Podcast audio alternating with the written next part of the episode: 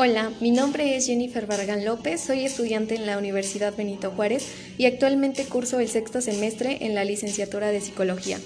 Hoy hablaré acerca de la materia de psicopatología del niño y del adolescente y como tema principal es el autismo.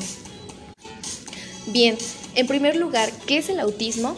Bueno, el autismo no es una enfermedad, sino un trastorno psicológico que causa un desorden del desarrollo de las funciones del cerebro y se caracteriza por la intensa concentración de una persona en su propio mundo interior y un desinterés por el mundo externo.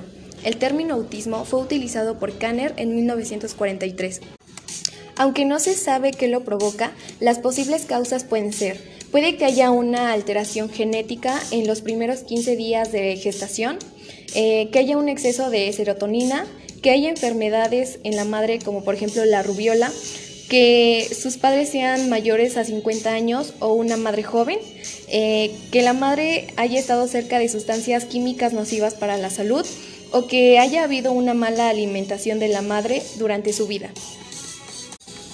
Los tipos de autismo eh, puede ser el clásico, Asperger, Heller, entre otros, los grados de severo, regresivo y de alto funcionamiento.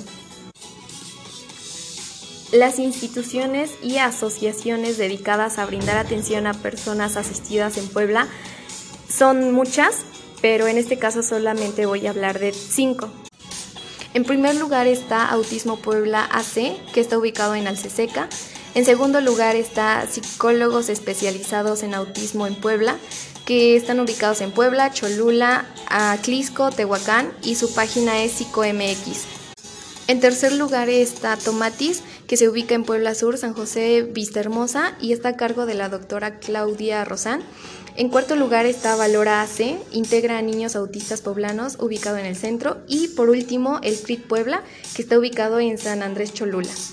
Ya para finalizar, yo creo que es importante que psicólogos trabajen de manera multidisciplinaria con otros especialistas para dar atención a las personas autistas, ya que no existe un único tratamiento para el autismo. La mejor recomendación es combinar varias disciplinas como la psicología, la fonoaudiología, psiquiatría, neurología, psicopedagogía, entre otras, porque esto puede ayudar a mejorar las habilidades sociales de un niño y así podría aprender cosas con mayor facilidad. Eso sería todo de mi parte. Muchas gracias.